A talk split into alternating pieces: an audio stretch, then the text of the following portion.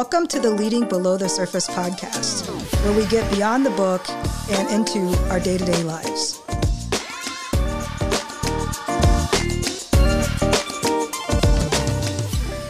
Hello, everyone. Welcome to episode nine of the Leading Below the Surface podcast.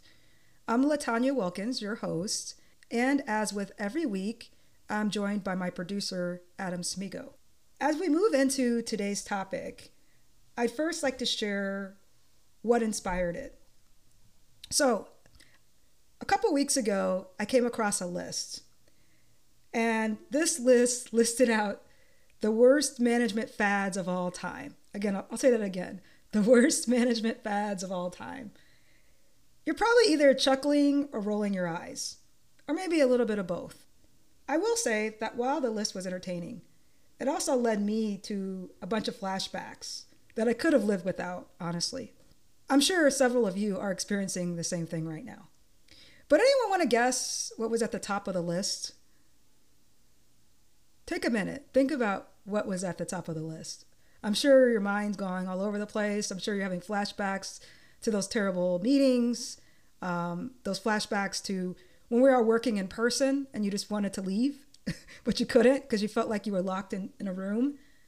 But the winner was, drum roll, Six Sigma, and particularly Six Sigma Black Belt.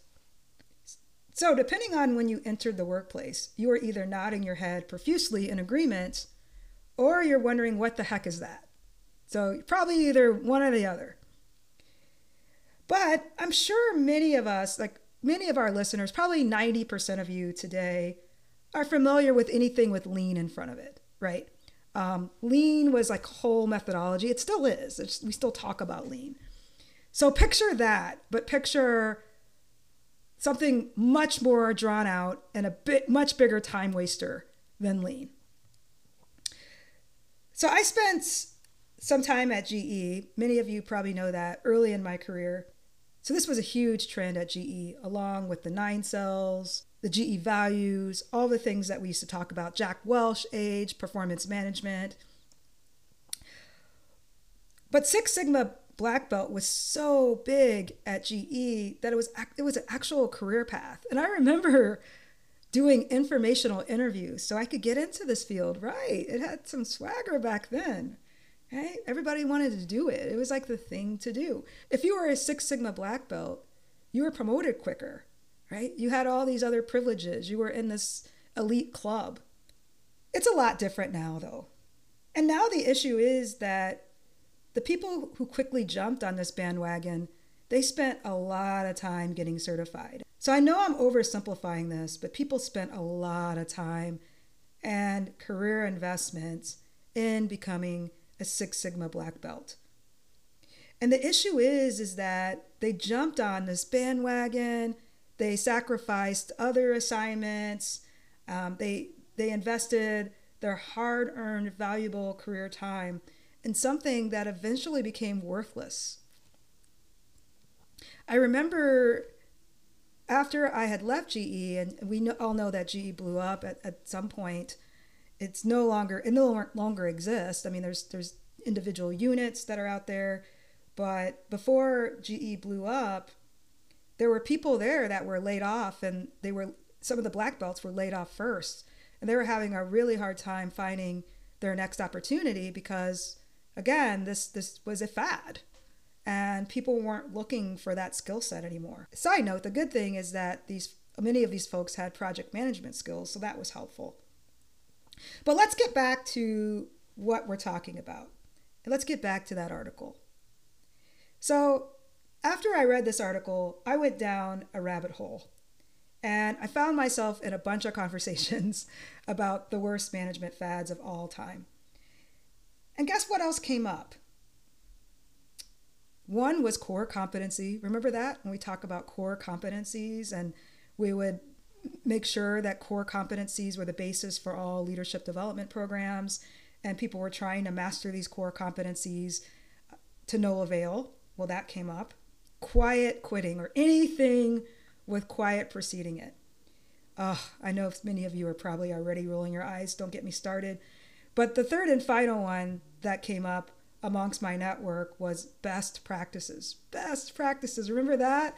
That one that one goes way back. That one's an OG, right? Where you can't do anything unless it's a best practice. And what that means is that some other large organization, whether it's an organization based in your country or not, or another side of the world, if they did it, that means it's cool and that means it works. And the biggest thing about best practices that irked me was that a lot of these companies weren't even admired, right? These were companies that no one really even wanted to work for, or they had terrible people practices. But yet, these are best practices. And we can't do anything unless it's validated as a best practice, which really was basically social proof, right? If this company's doing it, then it must be okay. And finally, this entire topic took me back to a conversation that I had with a co instructor when I taught at the Gies College of Business. He would call such trends pop management in his very academic voice, and he would discuss how they made him cringe. I love that name, pop management. It's like pop music, right? Um, pop management. These were rarely evidence based practices, and everything that was adopted seemed to be legitimate because it was hip. It's like when you buy something because it's nice but isn't made well. It goes in and out of style. I mean, we probably have many of those things in our closet. We've all been there. So then I started coming out of my rabbit hole. I started questioning everything that was in front of me and kind of putting it mentally, putting everything mentally into two buckets. Is it here to stay? Is it a trend? Then I had this gray area of a maybe. Maybe it's here to stay, maybe it's a trend. So some of the things I reflected on were DEI. I mean, DEI, we're talking about that. Is it a trend? Is it not? Is it here to stay?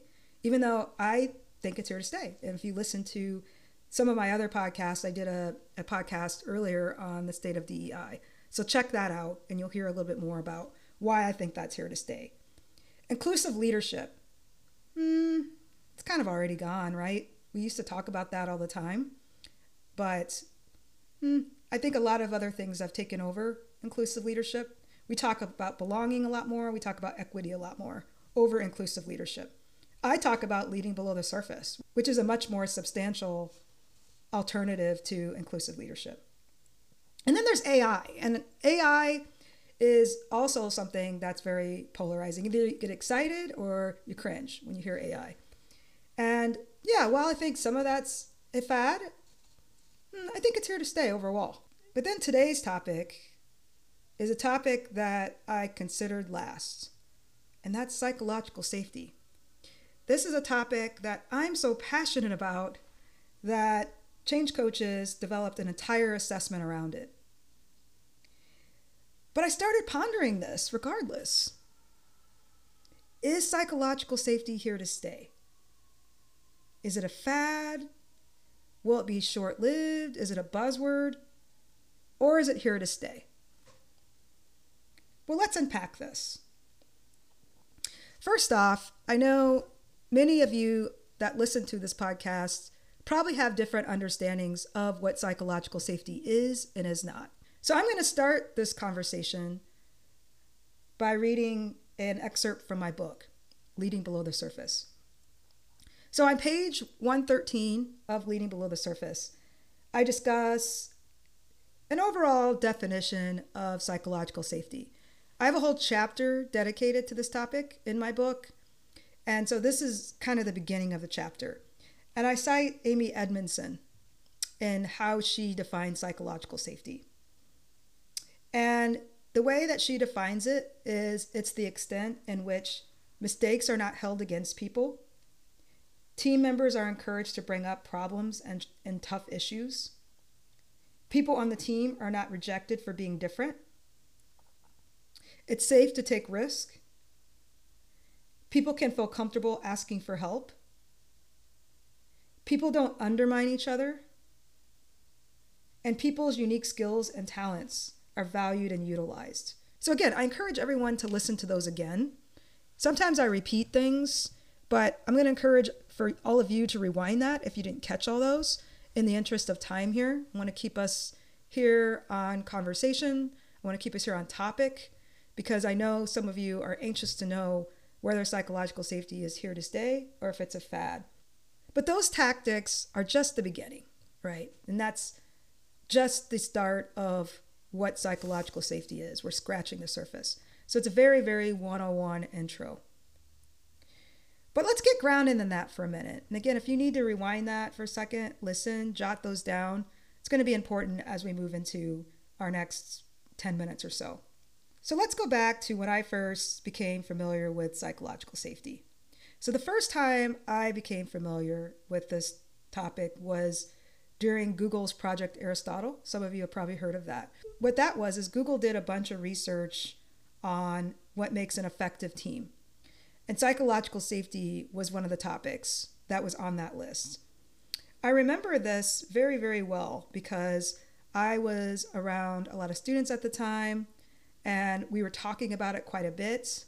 Uh, we were also talking about it quite a bit in many of the organizations I worked in. At that time, I could say that psychological safety was mainly an, a means to create innovation within organizations and create effective teams. It still is. It's expanded, and it's expanded into the areas of DEI. It's expand. It's also expanded into the areas of authenticity at work. It's also um, expanded into the areas of trust. And so we talk about all the the means. Uh, psychological safety is a means to the end, right? And so it's a it's a means to build any of those things that I just mentioned. But let's look at the other research around psychological safety. And I will tell you that this same research didn't exist for these fads that were on the list that, that I mentioned, like Six Sigma. We didn't have any of this stuff, right? Um, so here are four different facts about psychological safety that are very intriguing to me, and I know they're going to be intriguing to you. Again, these are this, these are research studies that have studied how important psychological safety could be as a means to create these things that I just mentioned. So, number one, according to a Gallup report, organizations that move towards creating psychological safety for their employees see a 30% reduction in turnover, 40% reduction in safety incidents, again, 40% safety incidents, and 12% increase in productivity. I love these statistics because we're not just talking about productivity, productivity, productivity. Those are usually where this goes, but you'll hear uh, 30% reduction in turnover, which can mean a lot of different things more trusts, more authenticity, more just overall more engagement, and 40% reduction in safety incidents. So, if for all of you that don't subscribe to my monthly LinkedIn newsletter, I just published an article about psychological safety and why it's important for all employees, especially non exempt employees, your baristas, your customer service reps, like your mail carriers, like all those folks. And so make sure you check that out because a 40% reduction in safety incidents, that's a lot for those populations that I just talked about. Your manufacturing workers, all those folks. Number two, when manager skills are rated at a 9 or 10 by their employees, they have an average psychological safety score of 84%. 84%. So, good managers have high psychological safety scores. Those whose overall skills are rated a 6 or lower consistently have lower psychological safety ratings. Change Coaches has an assessment on psychological safety, so if you'd like to see how you rank and how your team would evaluate you, reach out to us. Our information is in the show notes. But this is huge, right? Again, this is something that's evidence based, data based, that one of the things I find is that as a coach, employees have a hard time naming what makes their managers so good. And so that's why studies like this are so useful.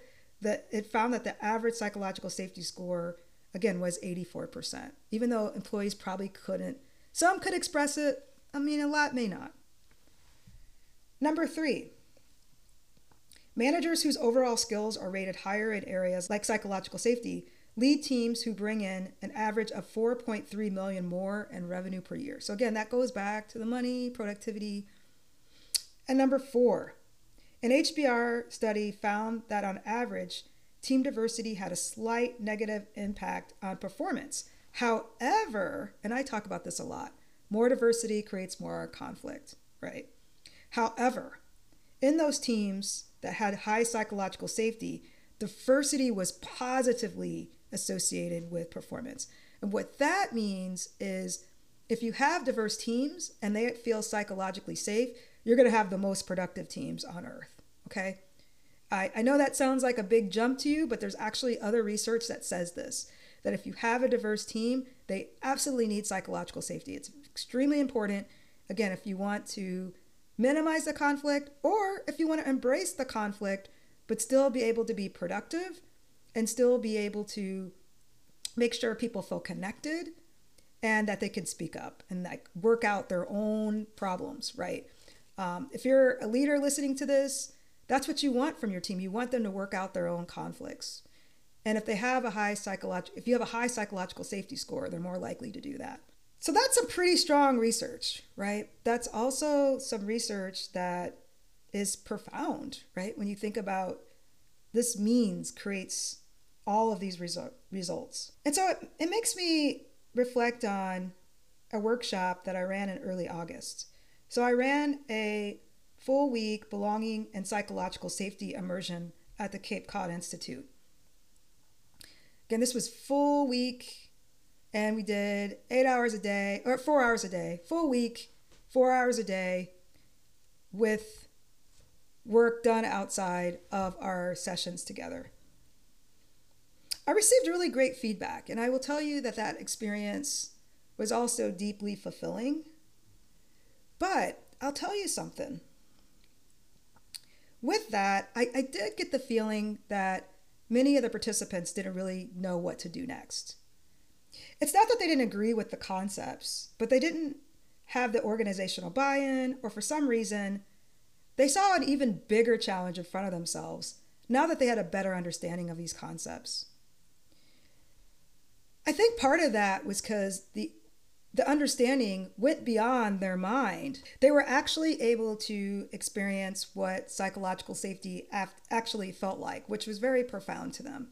And what I mean by that is we spent a great deal of time developing a sense of psychological safety within our own group. And only once you're able to Know what that feels like, know what that energy's like. See the impact for yourself. Can you create that impact on your team? With all of this, yeah, I would say that I would say that these folks were prepared better than most, but there was still a lot of work to be done. Regardless, the bright side is is that the participants who were in this workshop and in any of our workshops, they had more tools in their hands we were able to give them some some practical approaches, some means to an end. They didn't just learn to regurgitate what psychological safety was, but they had a little bit of a roadmap of tools and approaches they could use to create it. Many of these which I discussed in Leading Below the Surface. The final thing I want to mention on this this workshop, and the reason why I'm even mentioning this is it's it's seeing how psychological safety is actually established is extremely powerful because you see how much time it really takes and how much intention it really takes. But we had an, a head of OD at a large organization in our group, and he he also shared that psychological safety had transformed their organization from a culture of avoidance to a culture of trust. And this is really interesting because he works for a very diverse organization so this actually goes back to number four that I mentioned earlier that when you have diverse teams, psychological safety is vital because if there is conflict, people know how to navigate that. People respect each other more. Again, it's a it's a means to an end. And people are more productive. And again, many times when we get orgs coming to us and they're leading like leaders are leading diverse teams, they're having these conflict issues. Psychological safety is a helpful tool to help you work through the conflict. So, what's the verdict here? The question I was asking was Is psychological safety overrated? I talked about the fads that we see, I talked about all the management fads. I talked about the article I came across, the friends I talked to. Then I read an excerpt from my book to ground you in what psychological safety is. I shared some profound research, and then I got into a real world example. So, what's the verdict? Well, based on everything I shared today, my verdict is it's not a fad, it's an evergreen concept. And I'm even going to put it up there with other things that I don't see are fads that are very evergreen. Belonging. Belonging is here to stay. The concept of belonging, what it is, it's here to stay. It's a human need. Equity. Equity is here to stay. Equality is very outdated. Equity is an important concept. It's a concept, again, that if more people knew what it was and could grasp it, it would have huge impact on organizations. Coaching. Coaching's here to stay. It's getting bigger and bigger every year, exponentially. Employee engagement. That's here to stay. Even if you are a quiet quitting truther, I'm sorry, employee engagement's here to stay. Even design thinking. Like I was thinking about design thinking. Remember when um, Stanford was doing all this design thinking work and every that was all the craze well it's still there it's still it's got staying power right we're still seeing it in many different places psychological safety is up there with all those terms i just mentioned but again spending a full week with a group of professionals and leaders that want to create psychological safety in an organization probably wasn't enough i mean i would say it was it got them on the right track but the reason why I'm mentioning this is it takes time and it takes intention and it takes effort to create psychological safety. It's not, again, it's not just introducing your team to the concept and giving them the definition. Like I read from my book, that's a starting point, it's not a finishing point. I do want to reiterate, though, that you're probably never going to feel 100% ready to make changes and to create psychological safety in your workplace. But you got to feel ready enough to get started. My biggest concern, and I'll leave you with this, is since this takes so long and it takes so many it takes so much intention and so much focus will people move on to the next trend before they've actually created psychological safety? Hmm. folks that's my biggest worry. So that's all i have for this week. Psychological safety is an evergreen concept. It's not overrated. I left some of the references that i discussed today in the show notes and i'd love to hear from you. Do you think psychological safety is overrated if you want to go ahead and, and follow me on LinkedIn, and, and you can either comment on the article that I recently published, or you can email us. Our email is in the show notes. Let me know what your thoughts are and whatever research you have that supports your argument. So, thanks everyone. I'll see you next week. Thank you for joining us for the Leading Below the Surface podcast. If you haven't already, be sure to check out our show notes which includes tips, articles, and other resources. And one more thing I'll mention please, please, please leave us a review, especially if you are someone who has listened to at least one episode. You could do that in the app of your choice. And while you're in there, don't forget to hit subscribe.